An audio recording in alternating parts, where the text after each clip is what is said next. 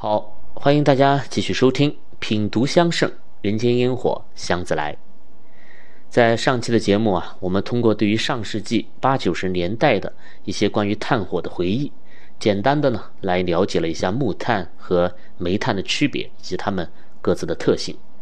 那纵然煤炭的火力更大啊，也更加持久，但是它由于有一种不良的气味存在啊，所以我们室内所使用的主要还是木炭。那么对于香文化而言，就更是如此了嘛？啊，木炭才是古人熏焚香品的主要原料。但是大家要知道啊，这个香文化呀，它自古以来就是一种宫廷文化啊，或者说是贵族文化。无论是任何的材料，香料也好啊，燃料也好，器物用品也好，一旦沾上了香文化呀，它都会被赋予更高的要求啊，与它有关的一切都是精益求精的。因此，也并非是所有的木炭都有资格用来焚香，这道门槛呢依然很高。那么，什么样的炭啊才是真正的好炭呢？那古人又是如何来把木炭分成三六九等的呢？哎，今天的故事啊，我们就要从一部清宫档案开始聊起。清宫嘛，就是大清的紫禁城，这个紫禁城里面啊，藏有无数古老的。文献啊，档案，那这就是源于我们中国人喜欢记录的这个好习惯啊，把这个宫廷里头的大事小事啊，皇帝的一言一行啊，皇室成员的饮食起居啊啊，生老病死啊啊等等，都会记录的无比详尽。那么就在这些堆积如山的老档案里面啊，就有一本非常不起眼的，它的名字叫《乾隆天简底账》。那么文如其名啊，它就是一本乾隆时期大内宫廷的这个账本。但奇怪的是啊，这本账却不是记录什么银钱收支的，而是记录了这宫中各处所知炭火的数目。那负责记录的人啊，也不是什么账房会计，而是历任的总管太监。啊，大家可能会有些不理解啊，这些太监可真是。闲的没事儿做了啊！这个碳的支出用度，你记它能有什么用啊？那么千万别小看了这本柴炭账，它的这个用处啊，可大了去了。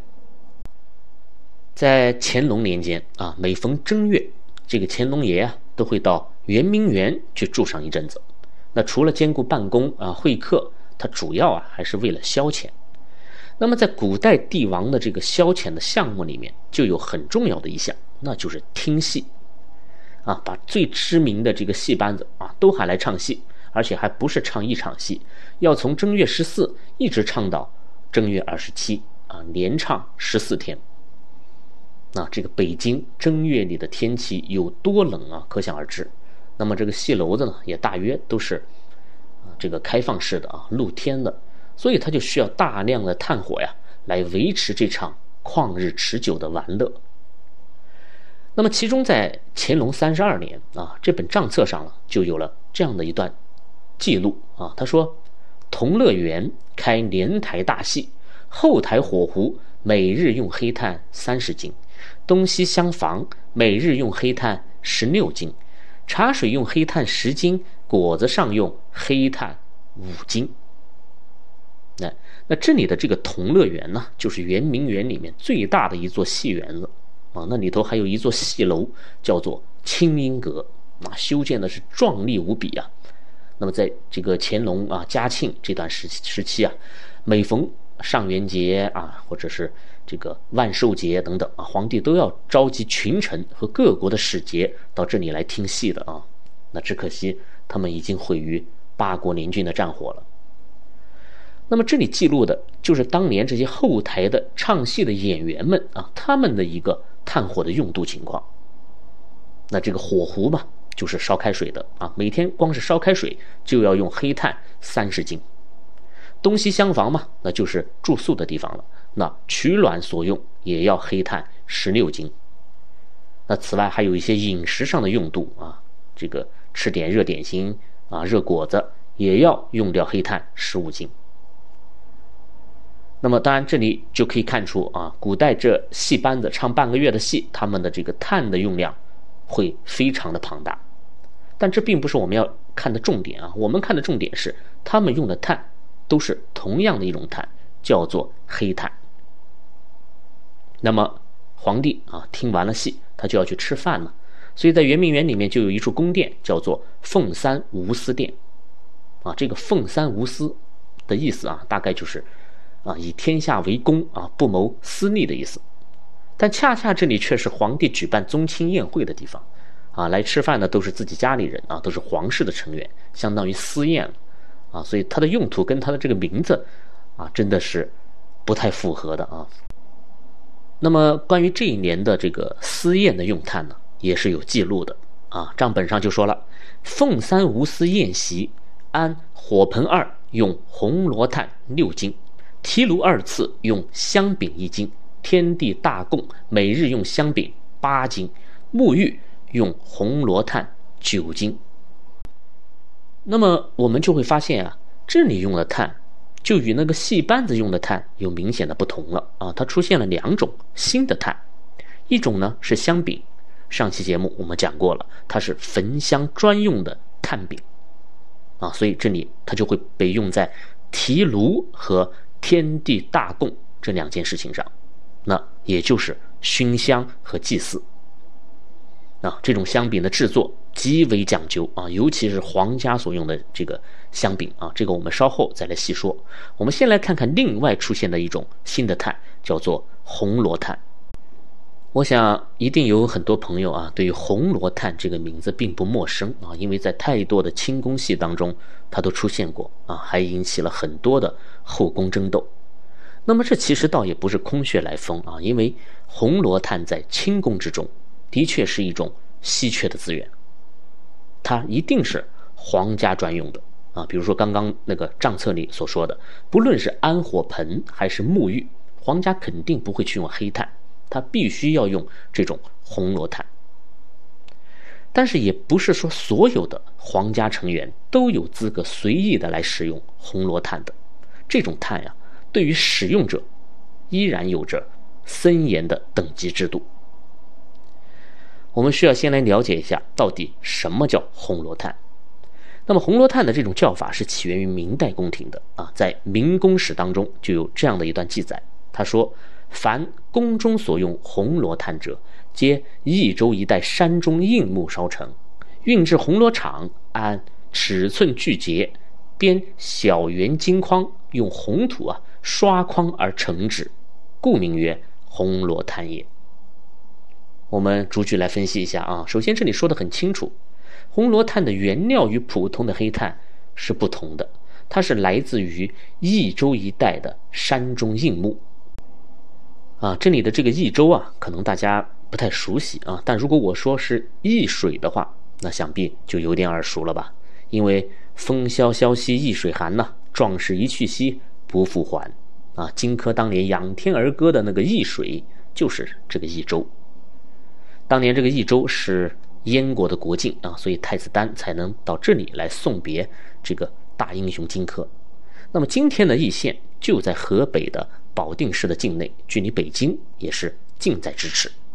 那么这里山多啊，林多，这个树木资源非常的丰富，那它自然就承担起了给宫廷大内供应木炭的这个职责。那么在这满山的树木当中，就有一些硬木啊，它是可以用来烧制红罗炭的。我们中国人啊，说这个木材，通常呢会把它分成两大类，一类啊叫软木，一类呢叫硬木。简单来讲，这个软木就是很常见的啊，它的质地比较疏松啊，它生长的也很快啊，价格很便宜。那民间呢通常会用它来这个劈柴做饭啊，或是来做一些家具。那像松木啊、这个杉木啊、柏木啊等等，这些都属于软木。那黑炭呢，也大多数都是这类木材所烧制而成的。但是硬木就不同了，它是以硬著称的。首先，它质地紧实，分量很沉，它长得也很慢啊，少则四五十年，多则上百年。那比如说像榉木、那榆木、柞木啊、栎木这些，都是属于。硬木这个分类的，那它相比软木也更加适合来做家具啊。首先它的纹理好看，啊，其次呢，它不易变形啊、腐朽啊等等。所以古人用这种硬木来制炭，这本身就是一件相当奢侈的事情了。当然，这个硬木当中还有更高端的啊，像紫檀啊、黄花梨、这个酸枝、鸡翅木啊等等。那就连这个皇家也舍不得用它们来制炭了啊，只能是去制作一些名贵的家具。那么这个红罗炭的原料啊，就是这些硬木。那像我们中国的北方山区啊，主要就是以柞木啊、栎木为主的。上期节目我们讲了木炭的这个烧制的过程啊，但是那只是仅仅针对于普通的黑炭，红罗炭的这个烧制方法与黑炭也是不同的。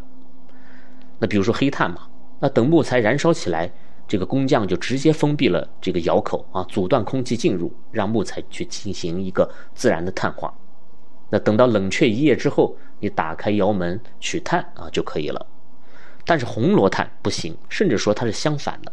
它是要在木材充分燃烧之后，立即打开窑门，啊，把正在熊熊燃烧的这个木材啊，给全部取出来，再放置到另外一个坑洞里，然后用沙子去覆盖它，利用这个沙子的这个填埋啊，让它慢慢的熄灭。那么由于这种碳啊，它是与空气有了一定的接触的，它就会在表面呢形成一层白灰，所以呢也被称为白炭。那么这种白炭，显然就比黑炭更加的高级了，啊，所以大家千万不要以为炭只有黑的，恰恰是这种白炭才是更好的燃料。那么这个白炭与黑炭相比啊，它究竟好在哪些地方呢？那么这里啊，我们就可以顺便的来说一说，作为一枚好炭，它需要具备的几点素质了。首先是不烟不焰。啊，上期我们讲了啊，这四个字就是木炭最大的一个优点。但是由于黑炭它的品级比较低啊，制作过程呢相对来说不够严谨，木性不能被完全的碳化掉，可能会留有一些杂质。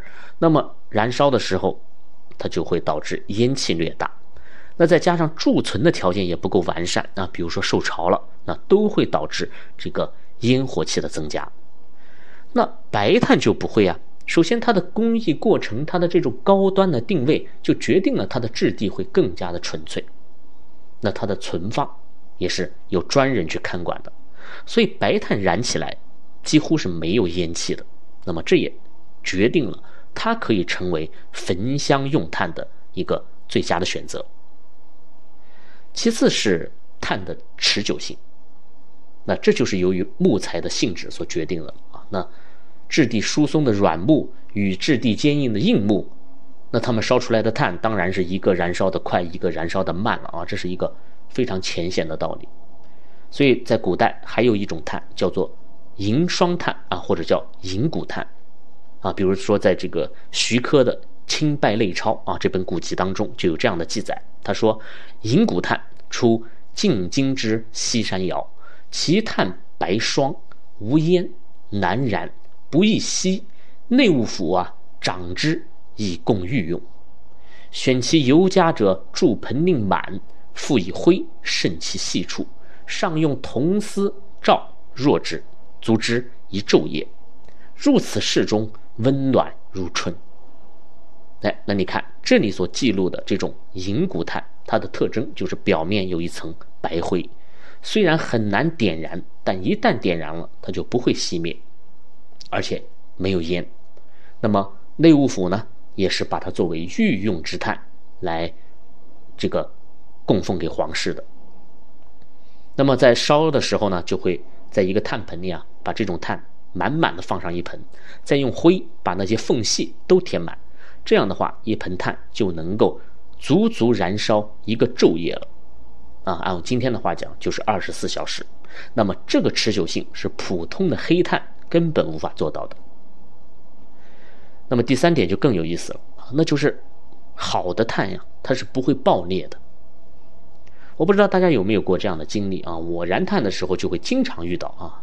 那有些碳在燃烧的过程当中呢，它会突然的爆开，就像放鞭炮一样，那瞬间火星四射，那力度大的还能够把这个碳呐、灰呀都崩得四分五裂。那如果你没有心理准备的话，真的会被结结实实的吓一跳。那么很多人会以为这种情况就是碳受潮了，但其实还真不是。它的这个原因是碳的用材的问题。普通的木头啊，它由于质地疏松嘛，烧成碳以后呢，它的内部依然会留有一些孔隙，那么这些孔隙就会导致木炭在受热的时候发生一些化学反应啊，从而产生爆裂。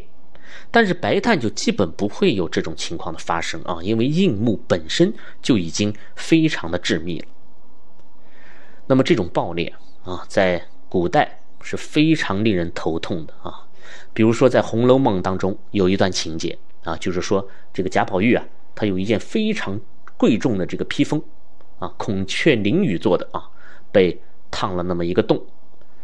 而他第二天又要穿呢，又怕被老太太责骂，结果就让那个重病当中的晴雯为他缝缝补补，熬了一个通宵啊，才算把那个洞啊给补好。啊，晴雯为此差点丢了性命。那么这个洞何以会出现在披风上呢？大家都认为是炉子里的这个碳啊崩出来的火星导致的。那么除了熏衣啊、取暖啊这些。时候会让衣物受到损伤，那么这种爆裂更严重的就会导致火灾。啊，那么古代有太多太多的火灾都是因为这种情况造成的，啊，所以我们看那些宫斗戏，那有一些坏人他就会偷偷的把红罗炭给换成劣质炭，那结果一爆裂啊，这个就走水了，啊，以此呢来置对方于死地。那么像这样的情节啊，虽然夸张了很多，但我想在历史当中一定是真实发生过的。那么以上这三点啊，就是白炭的优势所在了。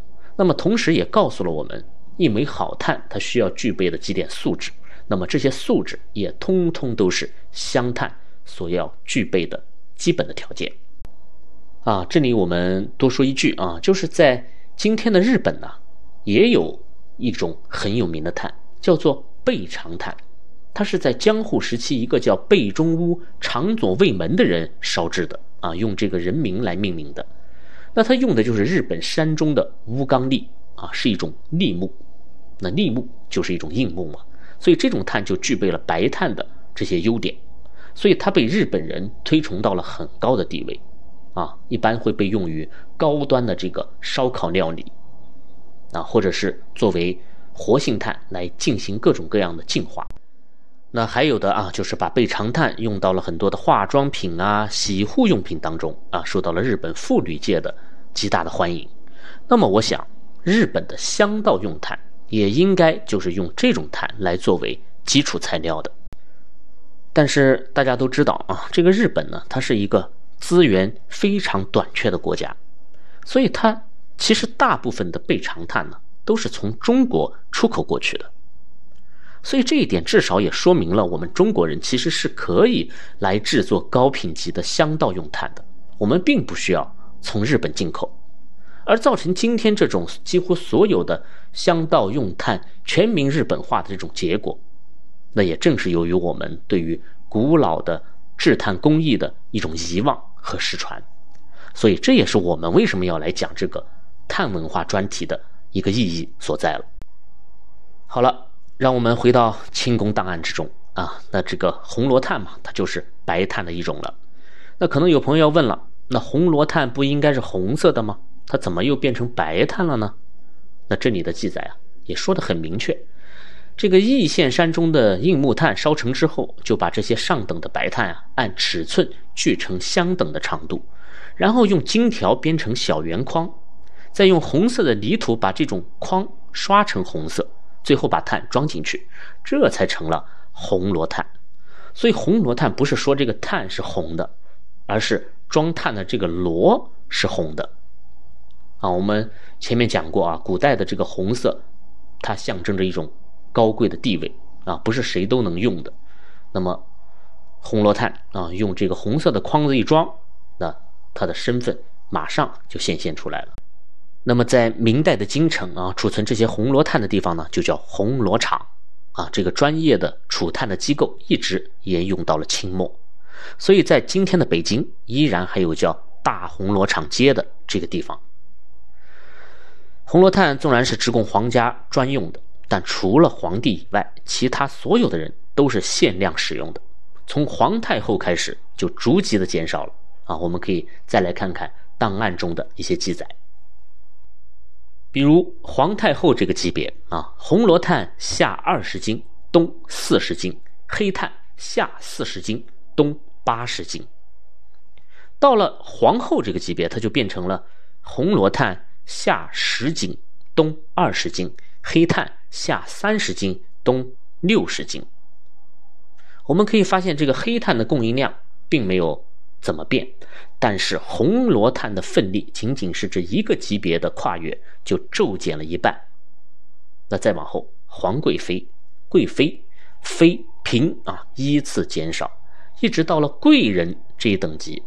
那就只剩下什么呢？只剩下红罗炭东五斤了，啊，就是夏天已经不再供应红罗炭了啊，就是到了冬天才给你这区区五斤来使用，啊，当然这个夏天的用炭呢，并不是用来取暖了啊，它主要是日常饮食起居所用的炭火，啊，比如说有一些级别高的妃子的宫中，它是有私厨的啊，它是可以给皇帝来做一点私房菜的，所以炭。常年都是在用的，那么最后就到了常在啊答应这些级别了，那红罗炭直接就被取消了，没有啊，只能用黑炭。那再往下就是下人了，那他们连黑炭都没得用，只能用什么呢？只能用煤。所以我们从这个记载当中就可以看出清宫用炭的三六九等，红罗炭视为第一，黑炭次之。最次的是煤，所以现在我们知道这些账目的意义所在了吧？它在当年呢，一方面是为了更好的管控宫中的这些物资的调度，那另一方面呢，也是为了不断的来完善这些等级方面的制度。那每过几年都会根据天气、储备情况啊，以及皇帝的旨意来进行调整，谁能多用一点呀？谁能少用一点呀？啊，这都要有一个合理的规矩。那么，对于我们今天的这些清宫的学者们来说，那这个账册就更加重要了。它不但能用这个碳的等级反映出当时的社会等级，它还能反映出很多突发性的大事件。比如说，啊，某个妃子有了身孕，那相应的炭火供应马上就会增加了；那或者某个妃子薨逝了，那相应的炭火供应也立即就停止了。那其他的诸如皇子升为太子了，那贵妃升为皇贵妃了，等等这样的事件，这些炭火的增减账目啊，都是一种很有力的佐证。那么讲完了清宫档案里的这些故事啊，我们对于古代木炭的分级应该是很清楚了。那么是不是就意味着这些皇家御用的红罗炭、银霜炭啊这类的硬木炭就已经是登峰造极了呢？那它还有没有更好的碳呢？答案是有的，那就是更加精益求精的焚香用炭香饼了。我们先来看看香圣当中啊，关于这个香饼的制法，这个制法罗列了很多条啊，我从中呢挑选出一条啊比较有代表性的方子来跟大家探讨一下。这则方子是这样说的：坚硬阳净骨炭三斤，末。啊，磨的意思就是磨成粉啊，然后黄丹五两，定粉五两，真砂五两，牙硝五两，枣一升，煮烂去皮和，通捣拌匀，以枣糕合剂，随意碾作饼子。啊，那么这个香方。很有代表性啊，就是因为它所用到的材料比较齐全啊，基本涵盖了古人制香饼所用到的几个大的类别。那么首先是基础原料，那基础原料就是木炭了。但这里的“坚硬”二字显然指的是硬木炭，而且呢还出现了一个新的名词，叫羊胫骨炭。什么叫羊胫骨啊？羊胫骨就是羊的小腿骨。大家都应该见过的，很细很细的一根。那么在古籍当中也有相关的释义，就是阳胫炭即炭中圆细紧实如阳胫骨者。那这个意思就是说，在硬木炭中还要继续的进行挑选，粗的不要，专挑那个圆细紧实的小炭来用。那么这种阳胫骨炭的质地就应该更加的细密了，那它的品质啊，自然是经过精挑细选的啊这个高端品质。那么选好的炭就磨粉备用。其次呢是矿物质，啊，这个方子里面提到了两种，一种呢是黄丹，一种呢是牙硝。黄丹我们之前在讲这个涂覆之香的时候讲过的啊，它是橙红色的，所以它可以用来为肌肤增色。但是它同时也是一种我们古代的这个方式啊，在炼丹之中所收获的一种产物，它大多是由铅、硫磺和硝石这些成分呢合炼而成的。那么我们知道。最古老的这个火药的配方就是一硝二黄三木炭，所以当黄丹中的硝石硫磺遇到了木炭，啊，那它被点燃的时候，自然就会发生一些别样的反应啊。那当然，这里我们并不是说要让这个木炭发生爆炸，那么这种少量的配比只是让它变得更加的易燃。第二种呢，叫做牙硝。也叫芒硝，荷香当中经常会与这个用到的一种材料啊，它是无色透明的晶体。但是这种晶体呢，其实它是水的结晶，所以也叫结晶水。这个结晶水遇热就会蒸发，那这个牙硝就会重新变成粉末的状态，那就是纯粹的硫酸钠了。所以这个牙硝具有很强的吸水性啊，在常温当中它可以防潮。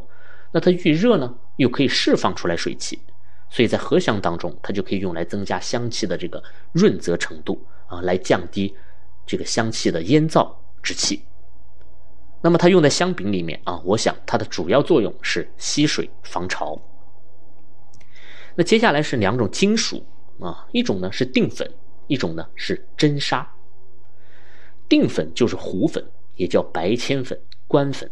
那我们在屠夫之乡里面也是讲过的，它是继米粉之后的一种古老的装粉。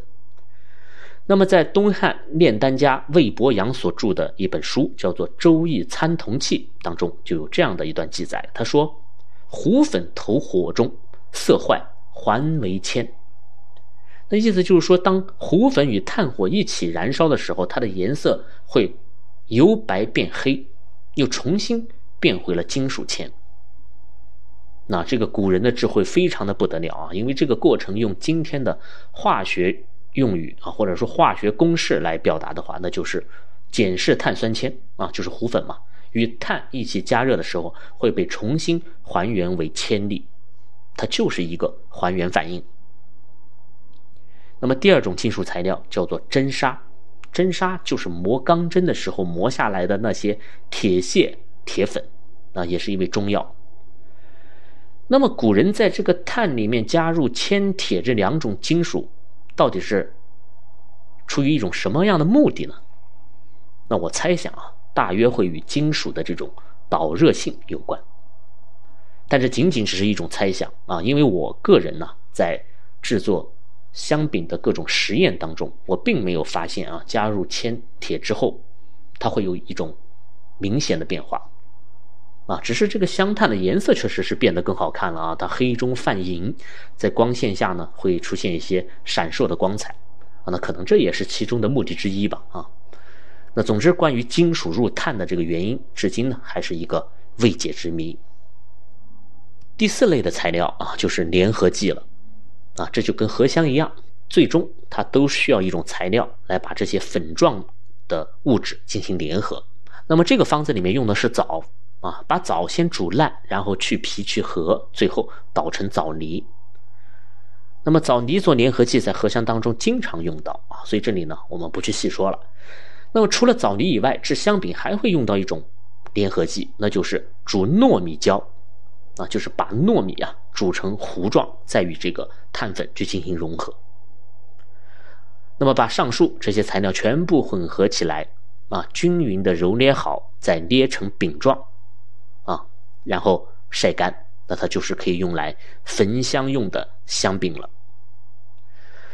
那么讲到这里，我们可以来小小的总结一下啊，就是很显然呢，这个香饼要比皇家御用的红罗炭、银双炭更加的精细化了啊，它是在白炭的基础上继续加工啊，并且有多种材料合合而成的产物。那么这个香饼的优点也是显而易见的啊，首先它就是易燃嘛，那你把它打成碳粉再重新合成，它一定比那一整块的硬木炭更加容易点燃。那再加上黄丹的加持，那你点燃一枚香饼，要比点燃一根木炭容易太多了啊！尤其对于这个贵族啊、文人雅士这个阶层而言，那你用一只火折子就能斯斯文文的点燃香饼。然后开始焚香，而不需要去跑到什么灶台下面啊，跑到厨房里去燃炭，那这显然是香文化所必须的一种风雅。那么其次是香饼的这个质地啊，它变得更加均匀了啊，因为它是重新混合的产物嘛，它的每一分每一寸都是相同的，这就让温度啊也变得均匀了，而且更加可控。那么第三点就是它不会爆裂了。因为这个碳泥是压实以后再晒干的，它完全不会出现任何的孔隙了。